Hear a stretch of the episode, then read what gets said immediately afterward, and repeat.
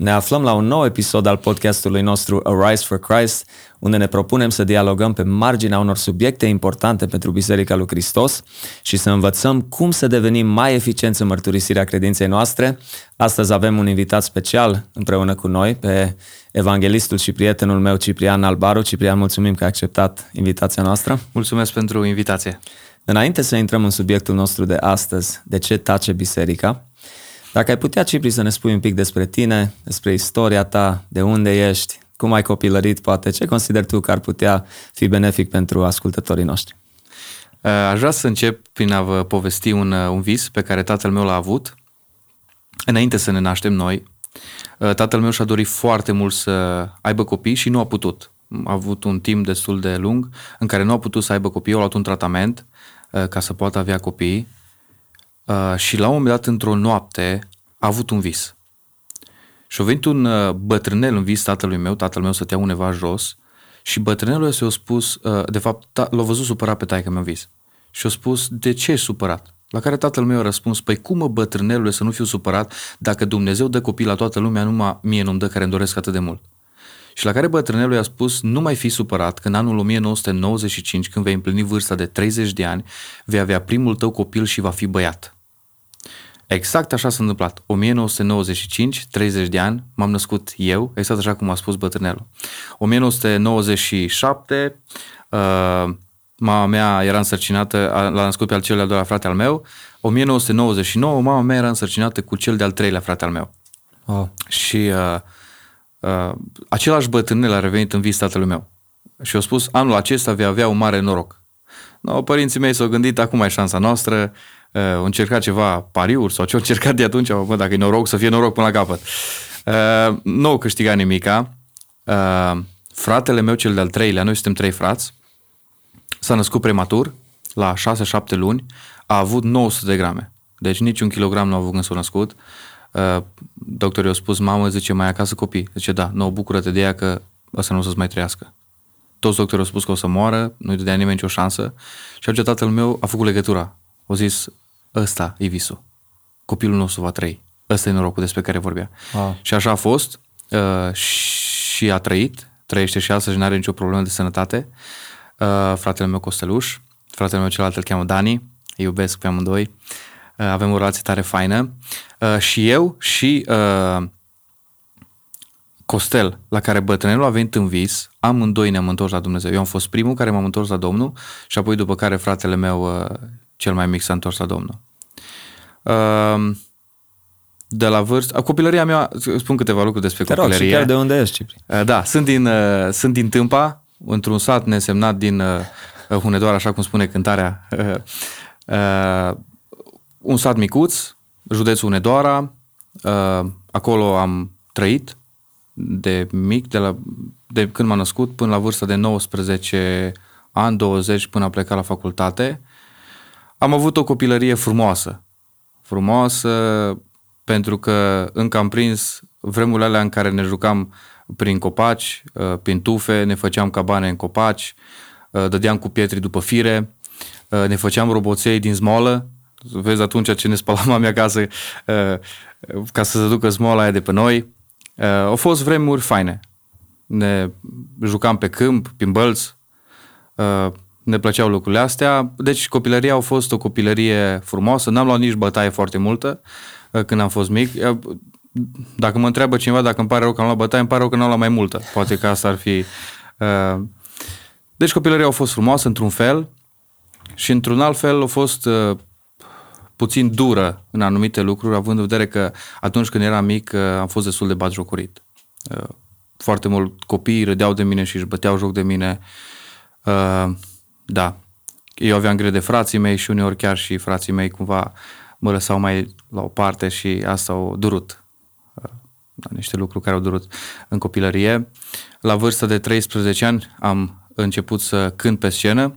Eu am fost cântăreț și dansator de breakdance înainte să-L cunosc pe Domnul. La vârsta de 13 ani am avut primul meu spectacol. Atunci am urcat pe scenă, în Tâmpa, tot în satul meu acolo. Au, făcut, au fost uh, coștorul primăriei din Băcea s-a făcut un club de spectacole uh, și acolo am început noi să fim, să luați mici talente de pe acolo din zonă și să începem spectacole. tot la vârsta de 13 ani am început să merg la... Uh, prima dată am fost tot cu fratele meu cel mic la o biserică de pocăiți. Am avut un bătrân uh, care venea la noi acasă, a murit, plecat în veșnicie uh, și știu că vorbeam, ne doream foarte mult să avem și noi un calculator. Nu aveam noi calculatoare. Atunci aveam, nu știu dacă mai ții tu minte, uh, cred că 100%, tu ești mult mai mare ca mine, ai prins uh, telefoanele alea când vreau să ne trimitem o melodie prin infraroșu, știi? Uh, și puneam telefoanele unul lângă altul ca să trimite melodia și dacă îl depărtai un pic, bă, zice, iară s-o dus, trebuie să punem da, iar, da. așteptam mult. Ne doream foarte mult să avem un calculator. Și atunci bătrânul ăsta care vine la noi ne-a auzit și a zis, mă, pocăiți să ajută tare. Mereți și voi că poate vă dă un calculator. Păi stai seama, eu aveam 13 ani, frate meu mai mic, ca mine, orice crezi atunci când e vorba de calculator, te duci oriunde. Da, ne-a dus la pocăiți, nu, no. și nu ne-o dat calculator, dar ne-o dat Rafaelo, mi-aduc și acum aminte. a, fost, a fost fain într-un fel, tot a fost fain până s-a rugat. Eu am fost la Pentecostale atunci mm. și când s-a rugat eu și fratele meu, n-am mai, ne mai fi niciodată, ne-am speriat amândoi, azi, bă, ăștia vrăjitori, nu ne mai ducem cât trăim noi acolo. Wow. Da, asta a fost experiența mea, prima mea experiență de genul ăsta. Într-o biserică protestantă. Da, într-o, da. Uh, m-am dus la liceu, acolo am avut niște pocăiți în clasă, uh, niște tineri care m-au mai chemat la conferințele lor și m-am dus, am acceptat, am fost deschis, m-am dus trebuie să fiu sincer, m-am dus nu neapărat. Am, am vrut să și văd cum îi, dar m-am dus să văd ce fete au pe acolo sau pe... Nu. Uh, am avut uh, un anturaj greșit la mine în sat. Cumva am început să fac exact același lucru care făceau și ei. Am început să beau împreună cu ei, să mă droghez împreună cu ei. Uh, cluburi, uh, spectacole, înjurături. Asta era viața noastră, asta era distracția noastră, asta era fericirea noastră. Da. Astea erau lucrurile în care noi ne găseam plăcerea. Uh, toate lucrurile astea până prin clasa 12 Clasa 12 când am început să merg la o biserică baptistă, nu pentru că m-a plăcut mie de pastor uh, sau mi-a plăcut uh, de Dumnezeu tare mult sau îl căutam eu foarte mult, ci mi-a plăcut de o fată și așa am început să mă duc eu acolo la biserică. Uh, dar mergând la biserică, ascultând predici, fiind expus la toate lucrurile astea spirituale, am început să simt că există un Dumnezeu pe care eu nu-L cunosc. Și dacă mi-aduc aminte, știu că veneam beat și mă rugam sau uneori cumva în neștiința mea cumva îl căutam pe Dumnezeu.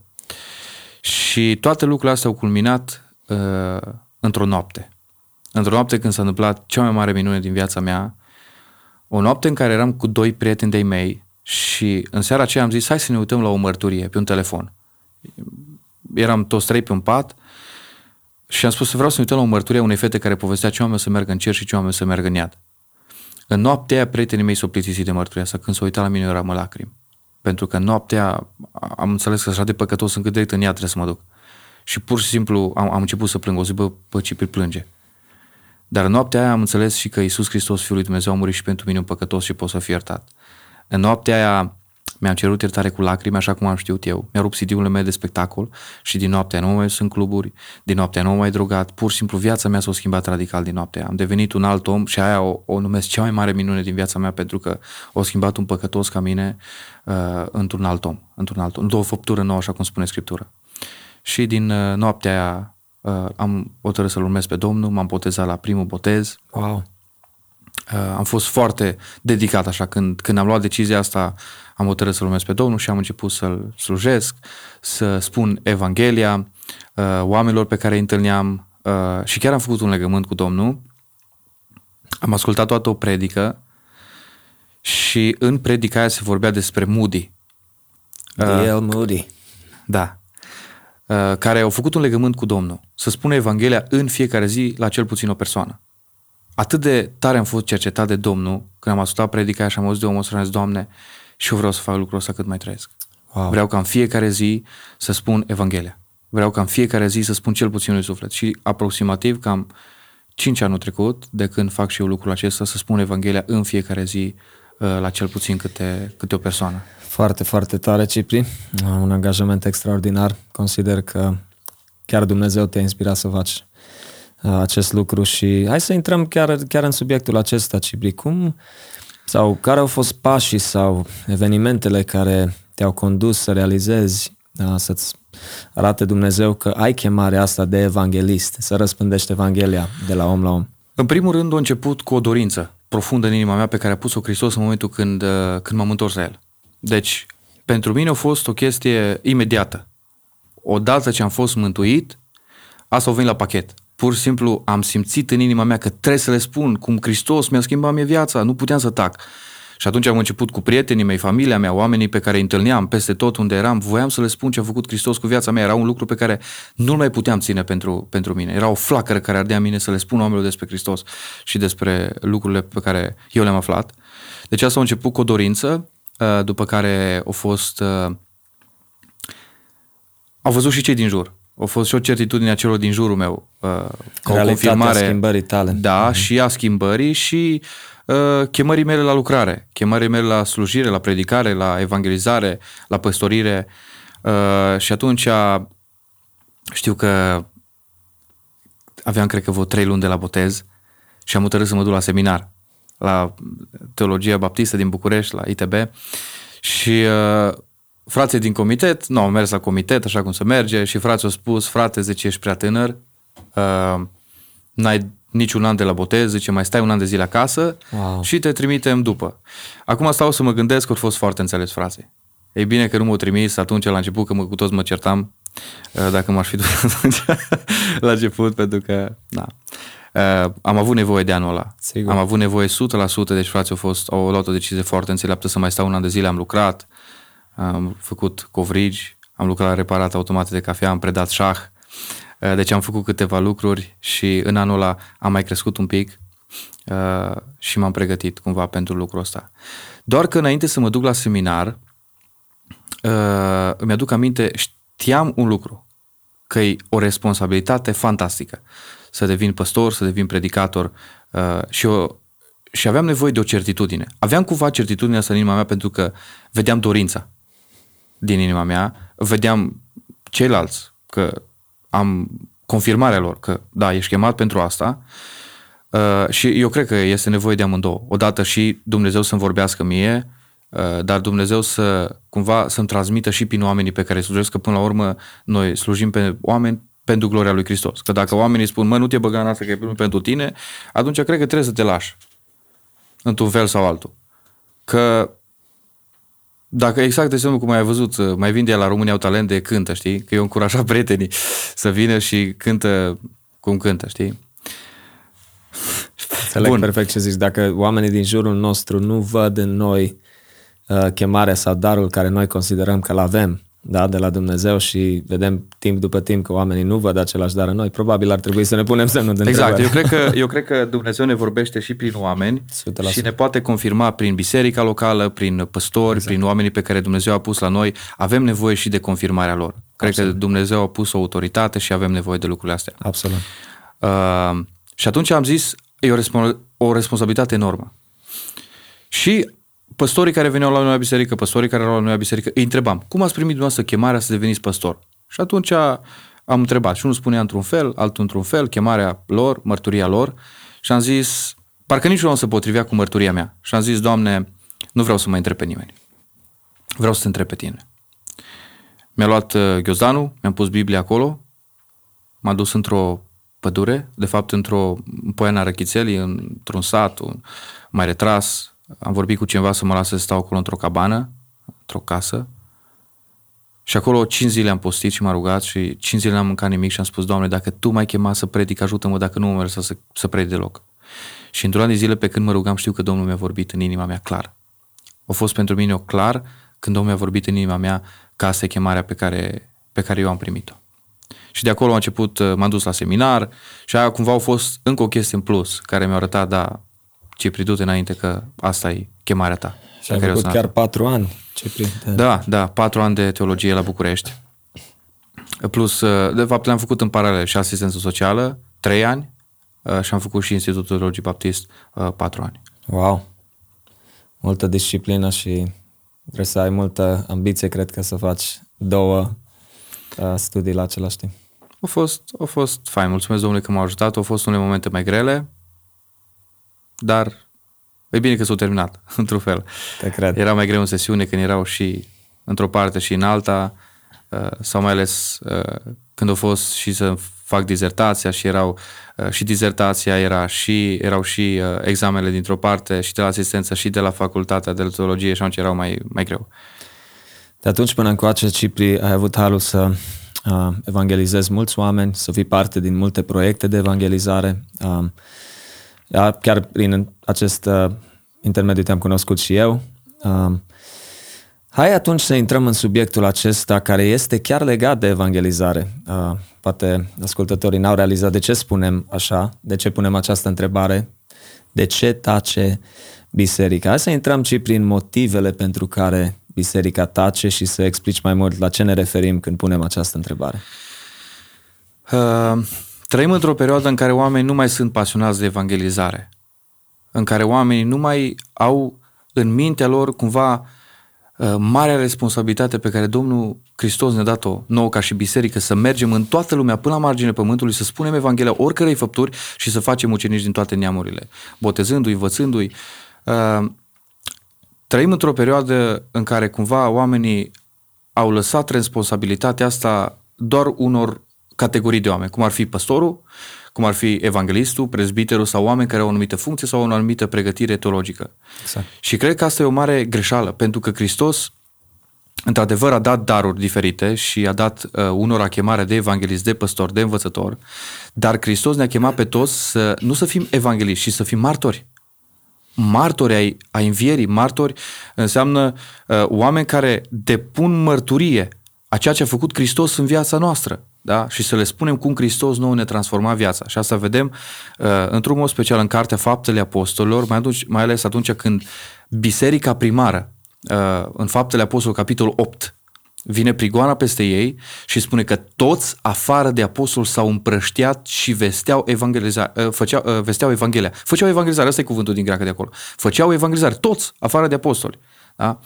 Uh, bineînțeles că și apostolii au făcut mult mai mult de atâta. Dar ideea este că toți din biserică făceau lucrul ăsta. Au fost implicați în au fost, au fost implicați în evangelizare, da, legat de lucrul ăsta. Și în primul rând asta, asta e foarte important, că toți suntem chemați la asta. Și toți trebuie să înțelegem lucrul ăsta, că suntem chemați la a salva suflete. Și chiar așa spune și în proverbe că înțeleptul câștigă suflete. Exact. Înțeleptul câștigă suflete. Absolut. Și atunci, legat de acest, uh, această dilemă sau, sau această uh, problemă care o avem în biserica din secolul 21, care crezi că sunt unele din motive pentru care oamenii uh, pur și simplu tac, biserica în sine, care suntem cei răscumpărați în Hristos, nu? De ce în secolul 21, când avem cele mai multe resurse, uh, pur și simplu, în mare parte, biserica tace? Cred că oamenii sunt uh, mai deschiși să ne asculte decât suntem noi deschiși să mergem să le vorbim. Wow! Uh, cum spunea un citat foarte fain care mi-a plăcut de la Leonard Ravenhill, oamenii mor în întuneric fiindcă biserica doarme lumină. Am început să dormim, uh, ne-am lăsat uh, pe o parte, dormim uh, și nu ne mai pasă. Nu ne mai pasă. Și cred că sunt câteva motive pe care eu cumva aș vrea să le amintesc uh-huh. și cred că unul și cel mai mare dintre ele este lipsa de dragoste. Lipsa de dragoste. Apostolul Pavel, uite în Roman 9 cu 5, zice, Uh, simt o întristare și am o durere necurmată în inimă, căci aproape să doresc, feten, aproape să doresc eu însumi să fiu anatem, adică despărțit de Hristos pentru frații mei. Dă seama câtă dragoste avea Pavel pentru oamenii ăștia pierduți și spune, mă, aproape să doresc eu să mă duc în iad, să fiu despărțit de Hristos ca ei să fie mântuiți. Și cred că asta e cea mai mare, asta e cea mai mare uh, lipsă, lipsa de dragoste. Noi nu mai iubim pe oameni. Asta e marea noastră problemă.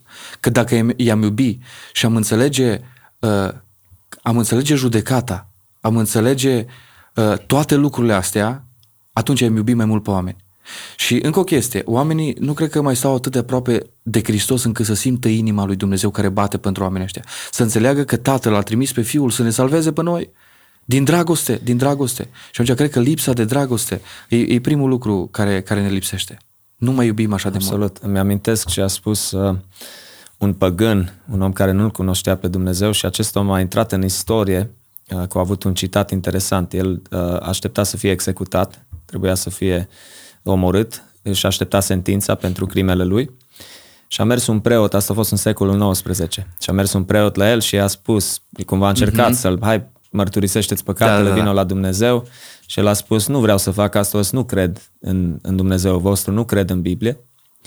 Dar îți spun un lucru și acest următor citat a rămas în istorie ca o provocare pentru noi creștini. A spus, auzi, dacă eu aș crede în iadul acela groaznic mm-hmm. în mhm. care voi creștinii credeți, au spus, erau în Anglia, au zis, m-aș duce pe străzile centru, centrului din Londra sau din Anglia, au zis, m-aș, aș merge în mâini și pe genunchi peste sticlă, peste cioburi de sticlă, m-aș târâ acolo și aș încerca, m-aș ruga de măcar un singur om, mm-hmm. l-aș ruga să, să, să, să salvezi, să-l salvezi. salvezi, să măcar unul să scap din iadul acela groaznic în care voi creștinii credeți. Și omul acela nu a luat uh, decizia da, să-L da, urmeze da. pe Hristos, a urmat să fie executat, da. dar a rămas acest citat. Dacă aș crede în acest, în acest, acest lucru care voi îl credeți, aș face tot ce ar ține de mine să scap măcar un singur suflet de acolo. Și există o cântare pe care noi o cântăm, dar în cele cerești ești atât cât iubești.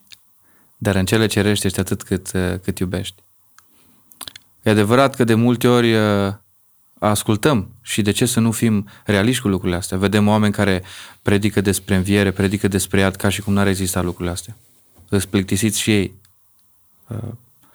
Uh, și exact așa cum ai spus și tu povestea cu criminalul care urma să fie condamnat. Da, da asta, asta cred că e prima lipsă. Okay. Nu mai iubim. Crezi, Cipri, că poate ca și creștini ne-am obișnuit prea mult cu Hristos și lucrurile spirituale. Da, categoric. Categoric. Uh, indiferența, cred că e unul dintre lucrurile care dor cel mai mult în viață.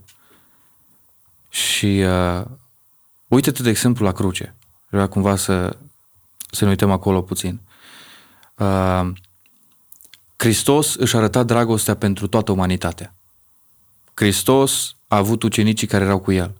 I-au promis multe, Petru și ucenicii. Doamne, suntem gata să mergem cu tine să murim. I-au promis multe. Promisiuni multe, au făcut puține, dar Hristos își arată dragoste față de toți. Și uh, uite-te la oamenii religioși care spuneau că îl iubesc pe Dumnezeu, au spus răstignește-l. Oamenii la care le-a vindecat copiii au spus răstignește-l. Petru care a spus eu până la moarte cu tine s-o lepădat. Iuda l-a vândut. Uh, toți, în Hristos își arăta dragoste față de ei, oamenii l-au tratat cu indiferență. Și cum, uh, ca și cum n-ar fi fost destul, și asta e interesant, ca și cum n-ar fi fost destule toate lucrurile astea, plus bătăi, plus bazjocuri, plus toate lucrurile astea, când Hristos s-a atârnat pe cruce, patru ostași stau la cruce lui Isus și joacă zaruri. Cum poți să fii atât de indiferent față de trei oameni care se sting atât de, uh, se sting încet lângă tine? Cum poți să fii atât de indiferent față de crucea lui Hristos? Și știi care e răspunsul, Adi? Răspunsul simplu. Romanii erau atât de obișnuiți cu crucea încât nu mi-a impresionat nimica. Pur și simplu s-au obișnuit cu lucrurile astea. Puteau să trăiască pentru ei un lucru normal. Să fie răstiniți oameni acolo în, uh, uh, în Israel. Și uh, transpus asta, a, a trebuit să transpunem asta la creștinism. Am auzit de atâtea ori despre cruce. Am auzit de atâtea ori de evangelizare, am auzit de atâtea ori despre Biblie, despre rugăciune, despre Dumnezeu, despre iad, despre toate lucrurile astea încât pur și simplu nu ne mai impresionează. Uh, ne-am obișnuit uh, cu Hristos, ne-am obișnuit cu Dumnezeu, ne-am obișnuit cu toate lucrurile astea încât nu ne mai impresionează nimic. Așa am ajuns plictisiți de Dumnezeu, aș putea să spun. Și chiar este un verset foarte fain pe care aș vrea să-l, să, să-l citesc, uh, din Isaia, capitolul 43, cu versetul 22. Uh, și vedem ce fain zice aici. Și tu nu m-ai chemat Iacove că te-ai plictisit de mine, Israele. În, în, în Cornilescu spune că te-ai obosit de mine, dar cuvântul în original zice te-ai plictisit de mine. Eu cred că asta a ajuns, asta trăim noi astăzi. Ne-am plictisit de Dumnezeu pur și simplu. Avem atât de multe predici pe internet, uh, avem atât de multe cărți, avem atât de multe lucruri care s-au, sunt puse la dispoziția noastră pentru a-L cunoaște mai mult pe Dumnezeu și totuși nu-L cunoaștem. Pentru că ne-am plictisit de lucrurile astea. Le-am auzit, le știm de mici, uh, mulți care au crescut în familii uh, și nu mi impresionează cu nimic. Ne-am obișnuit cu crucea și asta ne-a depărtat. Plictiseala, oboseala, toate lucrurile astea nu depărtat de Dumnezeu. Un lucru care pare foarte evident acum, se pare că, deși avem resursele care ne pot ajuta sau chiar și tehnologia ne poate ajuta încât să ne uh, facem mai mult timp, să ne rezervăm mai mult timp deoparte dacă avem nevoie să facem un lucru sau altul.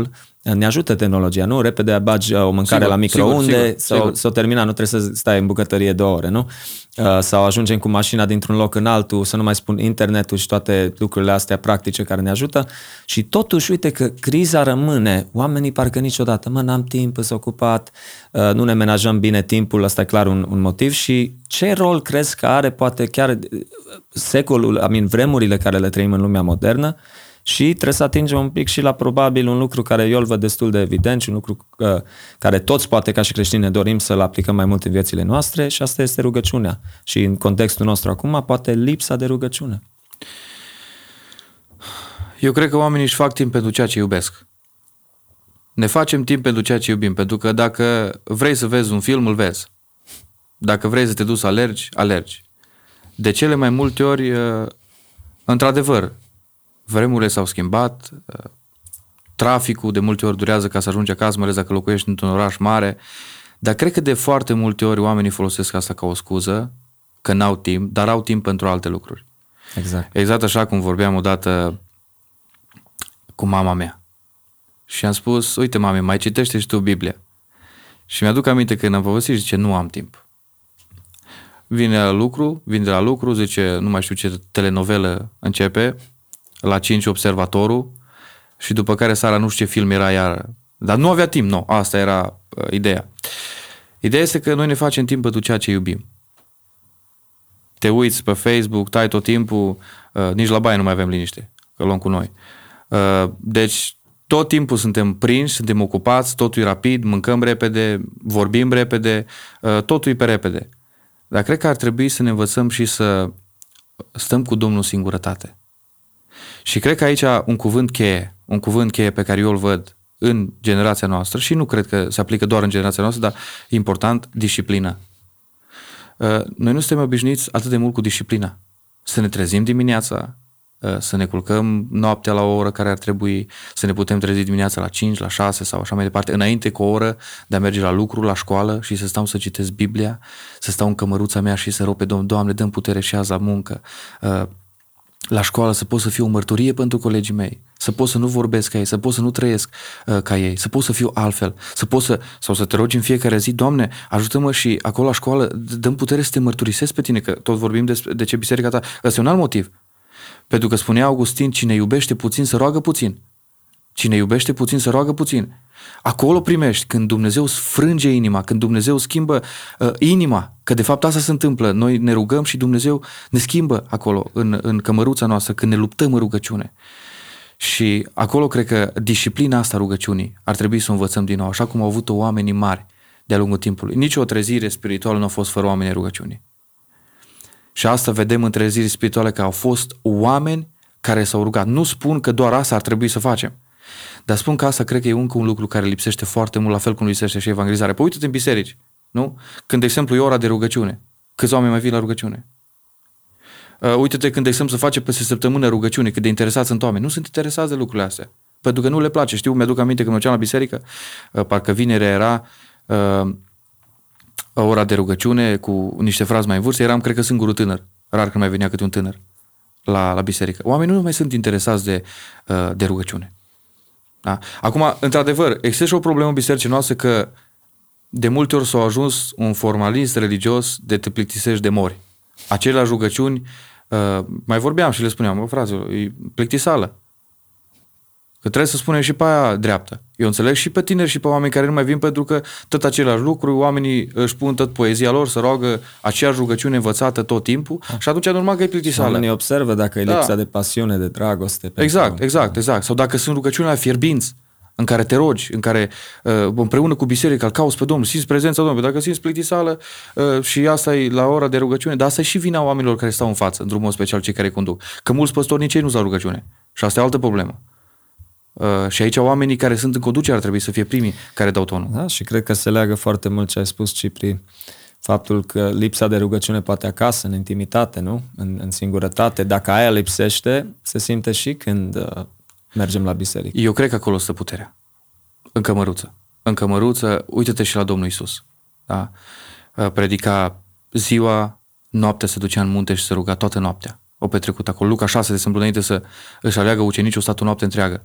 Marcu 1 cu 35 spune Biblia că se trezea dis de dimineață pe când era încă noapte, pe când era încă noapte și se ruga, avea un timp cu Hristos, cu, cu Tatăl. Și eu întreb acum, dacă Dumnezeul nostru Hristos au avut nevoie de atâta rugăciune, cum putem noi să credem că putem fără mai puțin? Numai noi am ajuns să credem că se poate și așa. Merge și așa, cauza. Merge oricum. Am uitat să... Și aici știi care e mare problemă? Că îl cunoaștem puțin pe el. Îl cunoaștem, cunoaștem despre el, cunoaștem despre el și asta e una, dar nu mai cunoaștem pe el dintr-o relație profundă cu el. Absolut. Și aș merge mai departe, Ciprio. Eu zic, ok, cunoaștem despre el, dar până și cunoștința asta e limitată, man, pentru că câți oameni studiază cu adevărat atributele lui Dumnezeu? Știi? Știi? Sau, sau omul, cine este omul? Adică noi de multe ori ne vedem mult mai, mai nu, pe un perăstul mult mai sus decât suntem noi ca și oameni, nu, supuși slăbiciunilor, uh, faptul că suntem dependenți de Dumnezeu, mulți nu realizăm. Spunea uh, Paul Washer, țin minte ce le spunea tinerilor, a spus, noi tot cântăm că suntem slabi, știi, și cântarea mărturisim acum că suntem slabi, atât de slabi, dar tu ești Domn. Spunea, problema nu este că sunteți prea slabi, cum spuneți, sau cum considerați voi. Problema este că sunteți prea tari. Ești prea puternic. Uh-huh. Pentru că dacă ai fi slab și ai vedea slăbiciunea ta, ce ai face? Ai, ai revenit la sursă, nu? Mm-hmm. Dacă Hristos a avut nevoie de rugăciune, cât timp a fost în trup pe pământ, dar mai mult, cât mai mult noi. Deci trebuie, de, de multe ori suntem prea tari sau prea egoiști, prea selfish. Sau prea mândri. Da, prea mândri ca, ca să recunoaștem că nu, eu, știi, slab și am nevoie de, de tine, Doamne. Exact și, și evangelizarea când o facem, ă, asta e un lucru, că până la urmă suntem la motivele de ce biserica tace. Da, da. Au fost lipsa de dragoste, au fost lipsa de rugăciune, a fost uh, chestia asta că ne-am obișnuit cu Hristos, un alt motiv. Uh, dar noi am uitat, odată eu asta e important, dacă oamenii nu se mai rogă nici pentru ei. Întreabă pe oamenii în biserică de câte ori citesc Biblia pe săptămână. Întreabă câte minute, hai să zic așa, stai cu Hristos, îți pui deoparte pentru El. Da? Noi la noi la pocăi și ce o să spun, Domnule, ne rugăm neîncetat. Bravo! De-ai scos repede, noi ne rugăm neîncetat. Asta e, noi tot timpul suntem în rugăciune. Numai bine că, deci de-a lungul timpului oamenii mari al lui Dumnezeu și-au pus timp deoparte. Oameni care se retrăgeau cu Dumnezeu și într-adevăr trebuie să tai din anumite lucruri. Trebuie să tai din Facebook, trebuie să tai din TikTok, trebuie să tai din uh, Instagram, Instagram, trebuie să tai din uh, uh, filme, din seriale alea turcești sau ce mai știu ce mai fi sau așa mai departe cu, uh, în fine, uh, și tot felul de seriale coreene și așa mai departe sau câteodată chiar trebuie să renunți poate uh, la așa spusă noastră părtășie. Da? În care să spui, mă, fraților, uite, e 9, e 10, eu mă duc acasă, gata, că știu că mai am o oră de rugăciune, singur, și vreau să stau cu Domnul. Pentru că n-am apucat azi dimineața. Mi-aduc aminte eu, de exemplu, când m-am pocăit și dimineața când mă duceam la lucru și nu apucam să, uh, să citesc din Biblie, pe drum, scoteam repede telefonul, trebuia să citesc, mă, frate, neapărat ceva. Trebuia să citesc ceva, neapărat, că nu, nu puteam fără el. Aveam nevoie să-mi vorbească ceva în dimineața aia. Eu cred că asta e, trebuie să fim pasionați de el. Suntem indiferent, la asta am ajuns. Ne-am plictisit așa cum spune, cum spune Isaia, ne-am plictisit absolut, de el. Absolut. Și încă o chestie aici legat de rugăciune, rugăciunea de mijlocire, mă frate. Domnul Iisus a spus, mare este secerișul, dar puțin sunt lucrătorii. Rugați dar pe Domnul secerișului să scoată lucrători la secerișul său. Și ce e foarte interesant, zice, Iisus Hristos se uită, zice, cât de mare e lumea asta, cât de, oameni, cât de mulți oameni sunt nemântuiți. Și primul lucru pe care spune, rugați-vă. Rugați-l pe Domnul să scoată el lucrător la secerișul lui. Și acum, eu, eu, asta, eu asta cred că ar trebui să luăm versetul ăsta, exact așa cum scrie. Să ne rugăm pur și simplu pentru lucrători. De asta Dumnezeu cred că unul dintre motive care nu mai scot, pentru că nu ne mai rugăm pentru lucrători. Sau oamenii se roagă numai la biserică. Să mai roagă când ne aduce, să ne rugăm fraților pentru păstor, pentru că avem nevoie de păstor. De fapt, multe biserici au nevoie de cineva care să le predice duminica și să îi mormânteze pe frați și să le țină cântările. Să ne rugăm, fraților, pentru un păstor, că nu mai vin oameni la biserică și s-au împuținat oameni. Ok, am înțeles, ar fi fain să fim mulți, dar întrebarea este de ce vrei să fie mulți la biserică? Pentru că te doare pentru oamenii care merg în iad? Pentru că adevărat te iubești sau numai să fim noi mulți la biserică? Iisus Hristos spune rugați, dar pe Domnul secerișul să scoată oameni la secerișul lui. Și asta cred că am pierdut lucrul ăsta. Rugăciunea de mijlocire în care, de exemplu, să ne facem liste de rugăciune și uh, să avem o listă în care să spui, mă uite, mă rog pentru Ion, pentru Rodica, pentru așa, Doamne, te rog, mântuiește, schimbă Tu, cercetează, luminează ochii minții, să te poată vedea pe tine, să nu se ducă în iad, să plângem. Și uite încă un lucru la care m-am, m-am gândit. Odată rugăciunea asta de mijlocire e foarte importantă, în care să plângem pentru ei. Noi avem ochii uscați pentru că avem inima uscată, frate. Noi ar trebui să fim oamenii aia lacrimilor. Mi-aduc aminte de momentele când stăteam singur cu Domnul și plângeam. Și aveam momentele că parcă credeam că dacă nu mă rog eu, nu să mai rogă nimeni. Și bineînțeles că nu era așa, pentru că știu că sunt mulți care se roagă. Dar uh, în același timp, uh, mulți ăștia înseamnă puțini. Mulți ăștia înseamnă puțini. Și ideea de, de a avea o inimă strivită pentru oamenii ăștia pierduți, în care să stai și să plângi, să spui, Doamne, mă doare pentru oamenii ăștia. Merg în iad. De, o, de exemplu, întreb un lucru și cred că ar trebui să ne gândim la lucrul ăsta. Cât de mult mai credem noi Scriptura?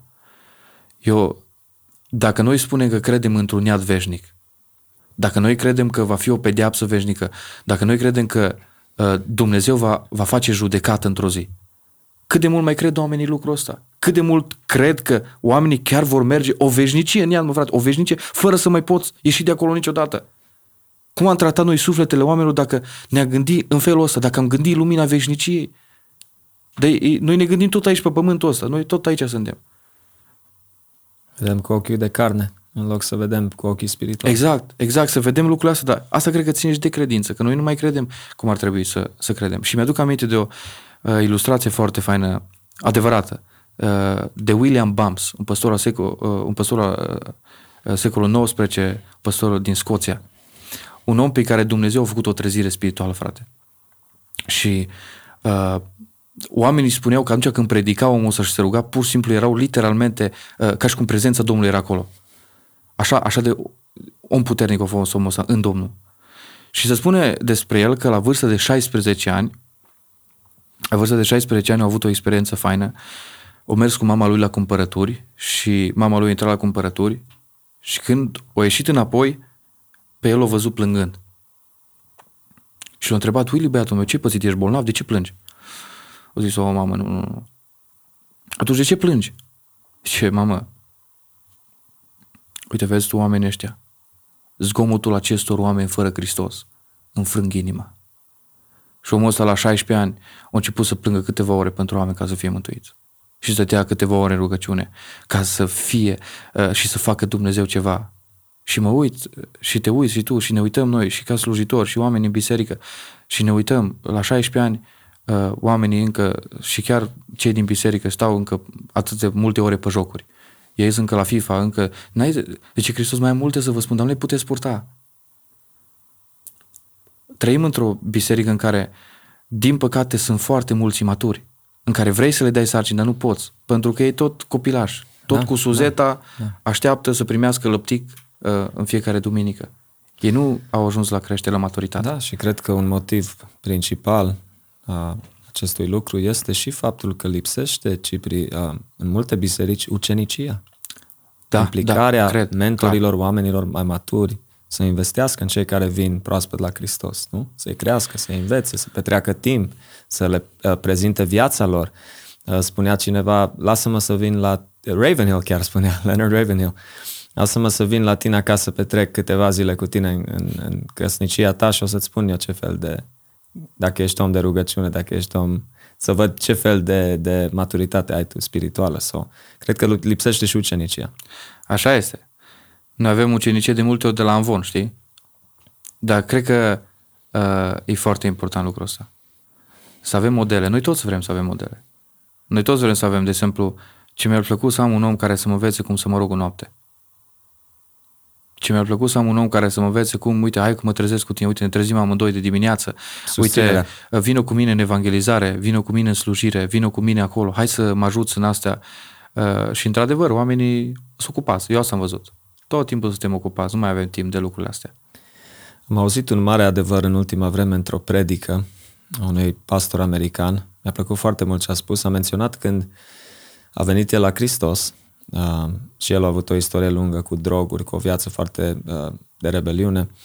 Și a spus că a fost o chestie foarte interesantă, că prietenii lui sau cei care îl cunoșteau uh, pe el la vârstă, cred că a avut 27 de ani când unele Hristos spuneau, oh, drogatul ăla sau ăsta, încep tu să ne spui nouă despre Dumnezeu, like, cine ești tu, noi știm cine, ești, cine ai fost sau cine ești, nu le venea să creadă că omul ăsta chiar a fost transformat. Și a spus că, mă, oricât încercam îmi propuneam, ok, nu mai vreau să spun la nimeni, mă fac de rușine, nu, vreau, nu mai vreau să le spun la Dumnezeu. Și intram într-o convorbire cu cineva și spuneam, hei, ce ziceți despre Isus? O pur și simplu puneam mâna la gură, wow, deci, uite, și când nu vroiam, parcă ieșea asta și a spus o chestie foarte importantă pentru uh, creștini, pentru Biserica lui Hristos. O zis că dacă nu evangelizezi, dacă nu-ți faci un obicei în a spune altora despre credința ta în Isus Hristos, despre vestea bună a Evangheliei, o spus, o să te plictisești, o să începi să faci prostii din punct de vedere spiritual, nu o să-ți găsești locul, uh, o să simți că eșuezi din punct de vedere a maturității tale în Hristos, pentru că o zis nu există o credință autentică fără să-ți împărtășești credința, Evanghelia, fără să spui altora despre dragostea lui Hristos. Sunt de acord cu asta. Pentru că chiar unul dintre lucrurile care de ce biserica tace, de ce noi ca și biserică nu mai vorbim uh, de Isus Hristos oamenilor. Un alt motiv este lipsa naștere din nou, frate. Hmm. Sunt foarte mulți care uh, s-au botezat, dar n-au fost născuți din nou.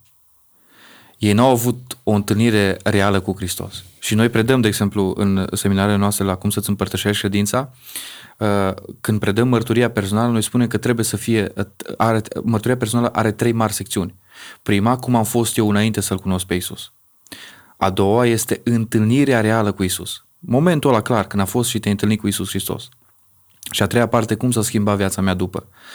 Dacă unul din lucrurile astea, nu le, prima toată lumea oare, e clar, cum am fost eu înainte să-L cunosc pe Isus, aici toți, că toți am fost morți. Numai unii din familie de pocăiți am văzut că unii nu au fost morți, au fost numai în comă. Ăștia numai ah, trebuie okay. resuscitați, știi? Uh, dar Biblia spune că noi toți am fost morți, indiferent că am fost crescut într-o familie de pocăit, indiferent că am fost... Toți ne-am născut da, exact. Right. Uh, suntem morți, voi erați morți în păcatele și în greșelile în care trăiați odinioară. Toți am făcut păcate, toți am păcătuit și suntem lipsiți de slava lui Dumnezeu. Toți avem nevoie de salvare, toți avem nevoie de, de mântuirea lui Hristos. Și atunci, de exemplu, când vorbim despre o înviere la viață, m-a adus Uh, Hristos m-a înviat la o nouă viață, mi-a tăiat inima împrejur, cum spune Apostolul Pavel, da? Noi vorbim despre o naștere din nou autentică, vorbim despre o întâlnire cu Hristos. Și spunea, cred că, nu știu dacă Paul așa spunea la un moment dat că cum să te întâlnești cu Hristos și să nu știi că te întâlni cu El. Mm. Nu? Adică totuși Dumnezeu cel înviat, vorbim despre o înviere, vorbim despre o uh, mântuit, salvat de la ce? Păi salvat de la păcat, uh, lanțurile păcatului cad. Salvat de la ce? Salvat de la iad Uh, salvat de la atât de multe lucruri, dorințele mele se schimbă, viața mea se schimbă, pasiunea mea pentru Hristos se schimbă, lucrurile s-au făcut noi, toate spune Biblia că s-au făcut noi. Se întâmplă atât de multe lucruri în nașterea din nou și când ești născut din nou din Duhul Sfânt. Dacă mi-a spus mi-a dat un frate, uh, o predică, vorbea foarte gros și eu așa, tinere, sunt două feluri de oameni în biserică, unii născuți din Duh și alții născuți din cult. Și acum îmi dau seama cât de mare dreptate au avut uh, fratele când mi-a spus, uh, când mi-a spus lucrul ăsta. Și așa este. Pentru că mulți au, trăit, au, au trecut peste etapa, m-am întâlnit cu el. L-am cunoscut pe el. Când? Unde? Cum? Cum s-a schimbat viața ta după? Apoi eu am fost într-o tabără uh, și îmi plac, lucrez în tabără și să nu creadă cineva că am ceva împotriva tabără. Salut. Dar foarte mulți au o chestie de la fel. Am fost într-o tabără și am venit acasă și am hotărât să-mi botez. Cum? A, păi e timpul. De ce? M-a zis mama, zice, ai 19 ani, zice, mă, nu te mai botezi odată. Dacă nu te mai botezi odată. Tu zice, tu zice te botezi. Mă, eu, uh, uite, am și o prietenă și apoi trebuie să mă însor și eu când nu mă botează pasorul dacă nu sunt însorat. Trebuie să mă însor. Deci tot felul de motive de asta și cunosc. Cunosc oameni care s-au întâmplat cu lucrul ăsta, da? Sau unii pentru că, mă, să botează prietenii mei, ce mă botez eu, de mână. Mă, ne botezăm, ne botezăm, gata. Bravo, botezați toți. Dar ideea e că Uh, în foarte mulți nu s-a văzut o lipsă, o, o, o naștere din nou. Sigur. Cum spunea un păstor mai vârstă, dacă știi câți, păstor, câți, câți draci am botezat eu până acum, știi? Uh, și asta cred că e lipsa nașterii nou. Morții nu pot să vorbească la alți Exact. Morți. Dar hai să continuăm aici, Cipri. Uh, poate sunt ascultători care se identifică cu ce spunem noi acum. Care ar fi, ce pași poate să ia? Poate să ia decizia acum, să se pocăiască, să vină cu adevărat la Hristos. Chiar dacă au luat botezul în apă și ei de fapt n-au fost născuți din nou atunci? Uh, Biblia spune acum este timpul mântuirii. Și spune, dacă aude cineva glasul meu, acum, acum, astăzi, astăzi, zice, câtă vreme se spune astăzi, dacă auzi glasul lui Dumnezeu, să nu-ți împietrești inima. Asta e foarte important. Și acolo unde ești tu, în cămăruța ta, la lucru sau pe mașină, să-ți iei un timp în care să spui, Doamne, eu n-am avut o întâlnire reală cu Tine. Uh, eu mă văd că viața mea nu s-a schimbat, eu m-am botezat, dar am fost același. Și aici eu cred că oamenii trebuie să fie sinceri cu ei.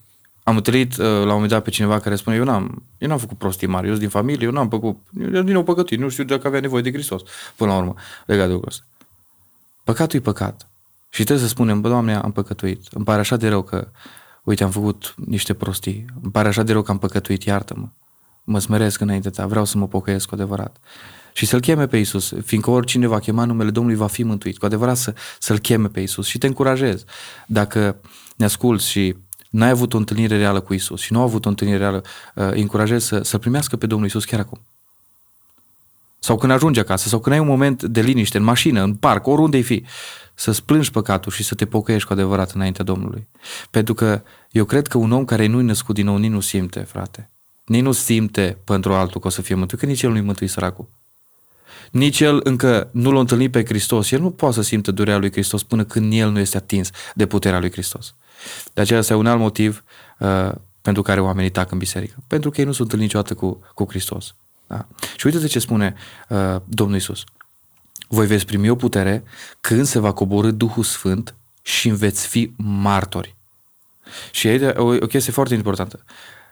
În momentul în care crezi în Isus cu toată inima și ai hotărât să te pocăiești și te încrezi și spui credința, toată încrederea în Isus pentru mântuirea sufletului și hotărâți să renunți la viața să păcătoasă, să te pocăiești, Duhul lui Dumnezeu vine prin credință și pocăință în viața omului.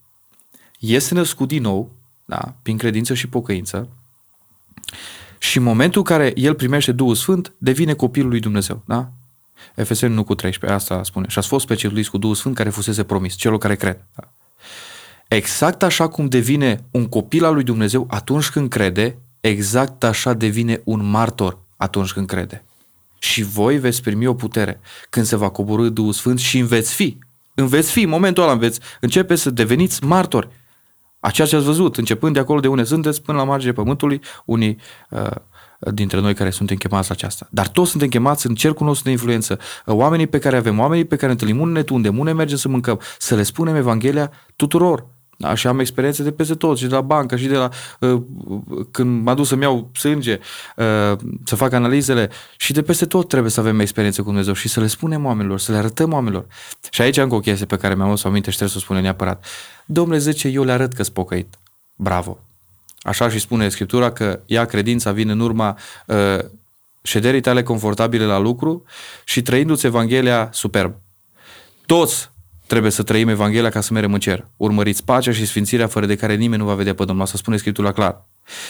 Dar pentru mântuirea sufletului omul are neapărat nevoie să audă. Credința vine în urma auzirii cuvântului lui Dumnezeu.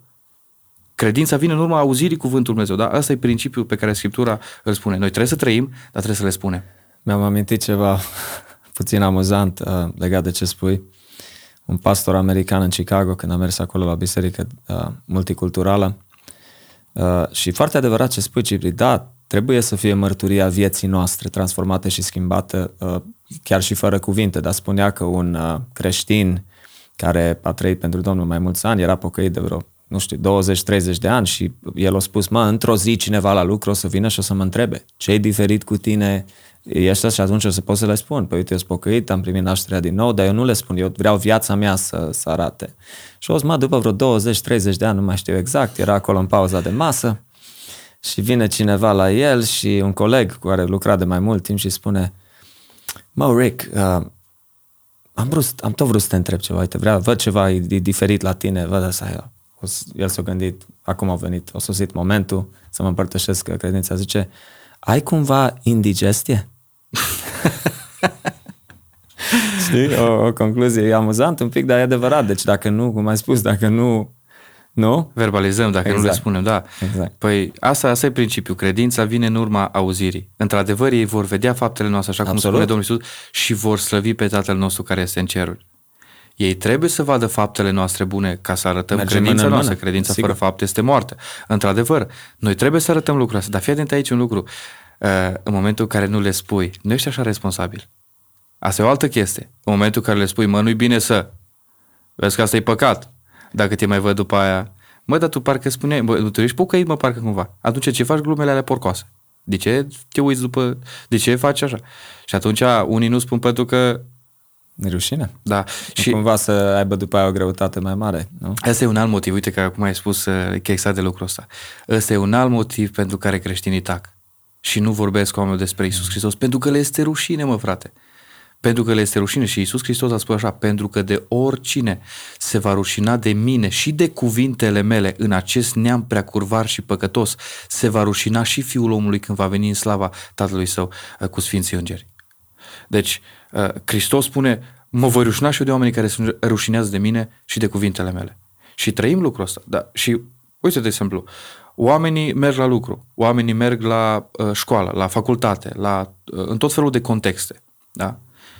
Și vorbesc despre tot felul, vorbesc despre mașini, care, piesa aia care trebuie schimbată, care, despre flori, despre realizările copiilor, ce au mai făcut, ce note au luat, uh, uite, le-au dat la piano, la mine cântă și la pian și la chitară și la, la tăti cântă uh, și știe cinci limbi străine la 5 ani, bravo, super. Uh, despre toate lucrurile cumva vorbim uh, cu cei dragi ai noștri, dar când vine vorba să vorbim despre Hristos, parcă nici se încleștează limbile. Și mulți creștini tac. De ce? Pentru că le este rușine. Uh, ce o să spună despre mine? Uh, dacă o să spună că sunt prea fanatică sau fanatic, dacă o să spune, mă, să-i sectară, să-i pocăit, dacă o să îmi pierd jobul, dacă o să se întâmple ceva, dacă, dacă, dacă, și tot felul de rușine, tot felul de, uh, de frici pe care, pe care oamenii le au. Iisus Hristos a spus, oricine se rușinează de mine, mă voi rușina și eu de el. Și știi de unde cred că vine rușinea, frate? Din mândrie. Prea mult ne pasă de noi. Cum arătăm noi înaintea oamenilor, înainte să punem, și cred că ar trebui să punem pe, înaintea lui Dumnezeu primată. Cum arătăm noi înaintea Domnului? Mm. Într-adevăr, într-un mod înțelept, nu le dăm cu Biblia la oameni în cap, așa cum poate la început mai făceam și eu, legat de lucrul ăsta. Uh, într-un mod înțelept, cerem înțelepciune de la Dumnezeu să dăm socoteală de nădejdea care se noi cu blândețe, cu rușine, da? într-un mod înțelept. Dar în același timp, frate, nu ar trebui să ne fie rușine. Noi le facem un beneficiu. Absolut. Uh, țin minte o chestie ce a mărturisit-o prințul predicatorilor Charles Spurgeon. Um, a zis un lucru interesant care l-a uimit pe el chiar. Spunea că a mers la multe, a vizitat mulți bolnavi care erau pe patul de suferință și care așteptau să uh, moară, să meargă în uh, veșnicie. Și au spus că l-a uimit un lucru. După ce mergea cu ei, îi încuraja, îi consilia și așa mai departe, le spunea, ok frate, hai, condune într-o rugăciune.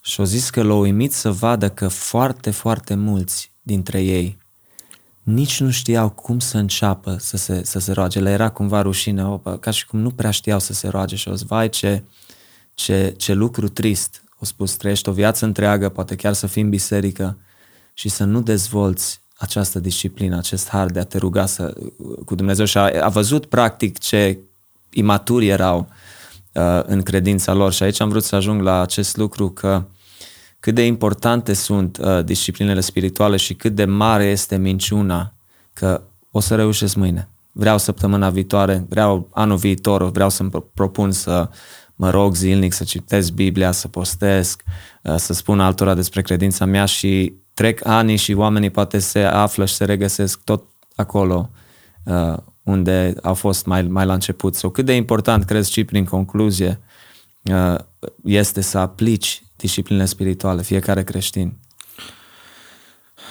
Fără discipline spirituale nu putem trăi o viață de biruință. Fără să ne disciplinăm în rugăciune, fără să ne disciplinăm în citirea cuvântului, fără să ne disciplinăm în post, uh, fără să ne disciplinăm în evangelizare, eu cred că evangelizarea este o disciplină Absolut. uh, spirituală, uh, toate disciplinele și meditația și multe altele care sunt, noi trebuie să le dezvoltăm în viața noastră. Fără lucrul ăsta nu cred că putem duce o viață de biruință. Deci dacă, de exemplu, cineva, domnule, eu nu pot să scap de lucrul ăsta, eu nu, eu slab, eu, eu înțeleg, noi știi ce a fost în biserică, eu înțeleg că toți avem slăbiciuni și supuși slăbiciunilor. Și Ilie zice, a fost un om cu slăbiciuni ca și noi. Da? Iisus a fost ispitit, dar fără de păcat. Toți suntem ispitiți. Uh, doar că aud oameni zice, frate, suntem slabi. Cât să ne frate de pocăință? 40, bravo. Și tă slab ai rămas. Păi după 40 de ani de pocăință tă slab uh, ai rămas. Păi Biblia spune despre tare, despre slabi în adunare. Uh, eu cred că n-au, nu au avut o relație autentică să stea aproape lângă Domnul. Și asta o putem să o facem prin discipline spirituale. Da, Eu am și... înțeles ideea că noi, viața noastră toată trebuie să fie o închinare la adresa lui Dumnezeu. Dacă să putem ajunge aici, să ne rugăm neîncetat, să putem să mâncăm spre slava Domnului, cum zice Pavel, să putem să bem spre slava Domnului, să putem să facem orice lucru ca pentru Domnul, uh, trebuie să începem prima dată cu începutul, cu abecedarul. Citește Biblia, frate? Rogă-te, trezește dimineață uh, și nu doar ca să bifezi, ci ca să-L cunoști pe El, ci pentru că ți dor de El, pentru că îți place să petrești timp cu El și să, să-L cunoști, să postești, să te abții, uh, să poți să spui, Doamne, vreau să te cunosc mai mult pe Tine. Vreau să... Și slujirea, iară din nou, uh, în slujire din nou avem responsabilități și responsabilitățile ne maturizează. De e foarte important să luăm anumite responsabilități. Absolut. Cred că uh, cuvântul cheie aici ar fi perseverența creștinului. Oh, da. uh, țin minte verișorul meu, uh, Narcis Popovici, el este misionar în Irak și când eram eu mai tânăr i-am spus că am început un grup de rugăciune și el cunoștea tinerii cu care petreceam eu timp și slujeam împreună și au spus, așa mă bucur că ați început, au zis, uh, am zis noi, uite, începem acolo, au zis, da, da, începeți acolo și stați acolo. Adică rămâneți acolo în rugăciune, că este așa de important, nu? Dumnezeu caută un om. Caută, așa este. Un om. Și ne uităm la în istoria creștinismului și vedem atâți oameni, atâția oameni care îi considerăm noi, wow, uriași ai credinței, nu? Charles Spurgeon, uh, Jonathan Edwards, John Wesley, George Whitfield, vai, cât de lungă e lista. D.L. Moody l-ai menționat, uh, uh, J.R. Miller, J.C. Ryle, o grămadă și ne uităm la ei, wow, ce impact au avut oamenii ăștia pentru uh, Hristos, uh, câți oameni s-au pocăit prin, prin slujirea lor, prin uh, predicarea lor și uit, uităm, poate uneori, au fost oameni exact cum suntem noi, nu? Dar au avut un Dumnezeu mare și se spune că ei trăiau mai mult în uh, realitatea veșniciei, you know? Uh, they lived more in the light of eternity, în lumina veșniciei. Trăiau mai mult în lumina veșniciei decât în prezentul care se vedea cu ochii de carne. Dar ei au făcut exact ce, ce, ce vorbim noi, nu? Au, au aplicat discipline spirituale, au realizat, Doamne, sunt dependent de Tine și au perseverat. Cred că aici am vrut să ajung legat de ce ai spus tu. Uh, am văzut și eu mulți uh, frați mai în vârstă care au ajuns la 70-80 de ani și au niște mărturii și uh, povești așa faine din tinerețea lor cum au umblat cu Dumnezeu și minunile ce le făcea Dumnezeu în mijlocul lor, cum se pocăiau oamenii. Și vezi pe mulți dintre ei astăzi că parcă au rămas tot cu mărturiile și lucrurile din tinerețe. Nu mai vezi așa de mult da, în prezent da, da, da. pentru că nu au perseverat. În, Asta e o altă problemă, că foarte mulți oameni trăiesc în trecut. Uh, Domnule zice, pe vremea noastră ce frumos era, cum lucra Dumnezeu, cum era har și nimeni nu poate să conteste lucrurile astea, pentru că eu cred că așa era. Oamenii ăștia au trăit niște lucruri pe care le povestesc, au fost acolo legat de lucrul ăsta. Dar de ce nu se mai întâmplă ce s-a întâmplat atunci? Tinerii vinovați. Asta e. Bătrânii dau vina pe tineri uh, exact. și invers. Da? Și atunci eu am chiar într-o biserică care predicam, bun, zice, mă, noi nu știm. Învățați-ne. Învățați-ne, arătați-ne cum să ne rugăm, arătați-ne lucrurile astea atunci dacă noi nu le știm. Da, exact așa cum spuneai tu, Adi, nu, nu, și nu numai ei, că și noi dacă ne uităm în viața noastră, uneori nu am fost perseverenți. Uh, și trebuie să ne pocăim legat de lucrul ăsta. Trebuie să... Și aici un lucru. Chiar dacă ai început de 200 de mii de ori să te rogi și te-ai lăsat de 200 de mii de ori, important e să nu te lași niciodată. Iisus le-a spus o pildă ca să le arate că trebuie să se roage necurmat și să nu se lase. Să nu se lasă. Bun, nu ți-o reușit să citești Biblia, nu ți-o reușit să te rogi.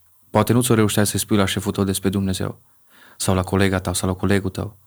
Uh, mai rogă-te și astăzi, mai rogă-te și mâine și spune dar nu te lăsa niciodată. Asta e uh, un lucru foarte important. Să nu te lași niciodată, să-ți iei inima în dinți, să treci dincolo de, de, de lucrurile pe care tu le ai, de care ești și să spui, Doamne, vreau să fac uh, lucrarea ta. Și o să vezi că deschizi gura și într-o dată iasă. Știi că l-a cântat. Când pur și simplu ai emoții, mă, ce o să cânt acum? Și pur și simplu încep să cânti și vezi că e bine. Uh, vorbește, roagă-te. Uh, ce o să spun? Eu nu pot să mă rog o oră. Eu nu pot să... Începe cu lucrurile mici, începe cu 10 minute.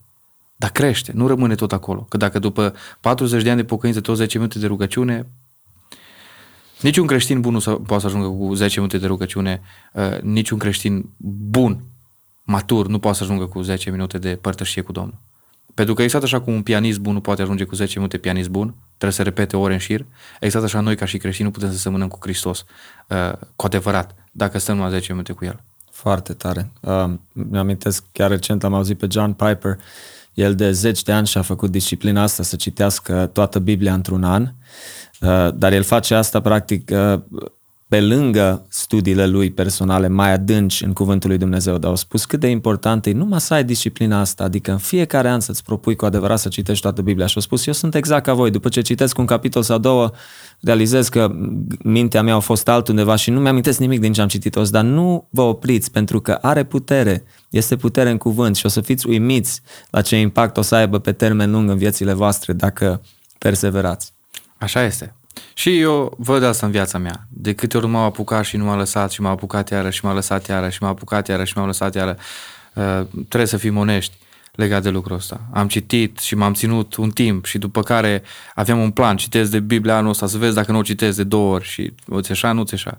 Să citesc de cinci ori, de citesc de nu știu câte ori mi-am pus să citesc sau așa mai departe și aveam, îmi făceam un plan al, uh, al scripturii pe care să-l citesc și îmi trimitea pe mail și apoi uh, Uh, nu citeam așa, citeam numai de acolo sau din asta și nu mă țineam de planul ăsta. Important este, bun, toți am ieșuat de multe ori. Suntem supuși acelor dacă, slăbiciuni. Și toți trecem pe aici, indiferent de ce daruri avem. Uh, cred că este important să nu ne lăsăm și să fim perseverenți, dar să creștem, să creștem și cred că trebuie să ne cercetăm, uh, să vedem, Doamne, uite, m-am pocăit de 5 ani, de 6 ani, de 10 ani, de 20 de ani. Uh, ce lucruri făceam și nu mai fac? Și aici, de exemplu, cum spune Domnul Bisericii, dar ce am împotriva ta este că ți-ai părăsit dragostea din tăi. Și foarte mulți dintre noi, din bisericile noastre, și-au părăsit pasiunea pentru Hristos, și-au părăsit dragostea din tâi, sau întâi ăsta nu mai e Dumnezeu acolo. Dragostea din tâi nu mai e pentru el. Pasiunea aia nu mai e pentru el, e pentru alte lucruri. Și eu cred că e foarte important aici să se cerceteze fiecare. Eu știu ce mă gândeam? Dacă am face măcar ce am făcut, dar mulți nu mai facem ce am făcut. Cum se rugau odată, cum citeau odată, cum făceau misiuni odată, cum slujeau, cum dăruiau odată, e, măcar dacă am face ce am făcut, știi. Dar noi nu trebuie să rămânem acolo. Noi trebuie să, să creștem. Și Biblia spune, adu-ți aminte unei căzut. Adu-ți aminte ce te-a făcut să cazi. Adu-ți aminte, poate a fost un păcat, poate a fost un anumit lucru, nu știu. Uh, dar zice după aia, adu-ți aminte unei căzut și pocăiește-te. Adu-ți aminte, uh, renunță la acel lucru, pocăiește-te întoarce Domnul, plângeți păcatul, plângeți lucrurile astea și uh, un alt lucru foarte fain care spune acolo în, în uh, Apocalipsa 2 uh, și întoarce-te la lucrurile din tăi, uh, uh, uh, întoarce la faptele din tăi, întoarce-te la faptele, nu la dragostea din tăi, întoarce-te la faptele din tăi. Păi cum adică? Păi, uite, eu văd la mine, de exemplu, când am predicat asta în biserică, o trebuie să mă pocăiesc eu, mă, frate, primată. Pentru că m-am uitat și mă întreba pe mine domnul primată de acolo, zice, Cipri, nu ți-ai părăsit tu dragostea întâi? Și am răspuns, ba da, doamne. Pentru că mi-aduc aminte, posteam de trei ori pe săptămână. Uh, trezit dimineața la rugăciune. Citit din Biblie, mâncam. La biserică, toate programele. La spital, între programe, la oncologie, meream să predicăm la spital acolo și nu numai. Uh, dăruiai mai ușor. Erau niște lucruri pe care le-ai făcut la începutul credinței parcă mai ușor. Și după care parcă început să creștem în cunoaștere și am început să scădem în dragoste.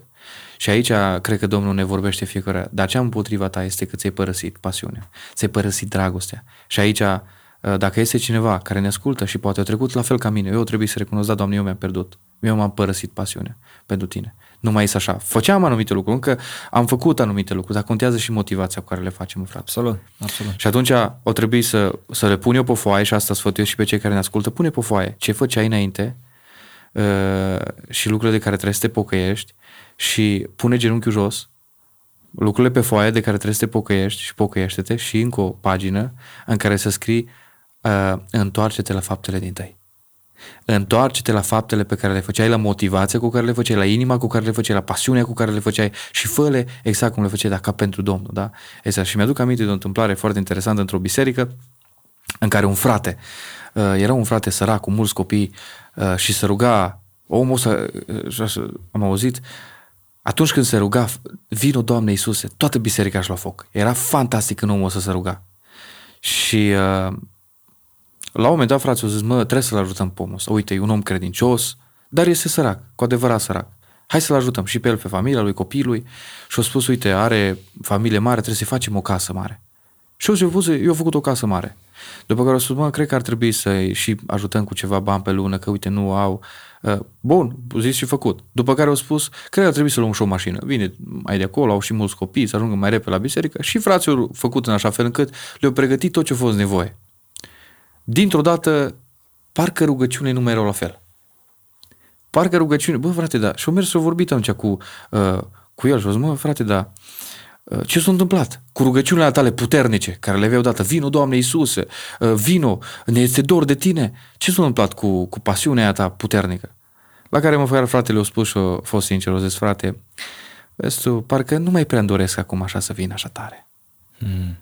Așa parcă când nu aveam nimica, uh, atunci parcă îmi doream. Dar acum parcă e faină, viața, parcă e faină și viața asta. Știi? Și de ce să nu recunoaște că cumva materialismul uh, și uh,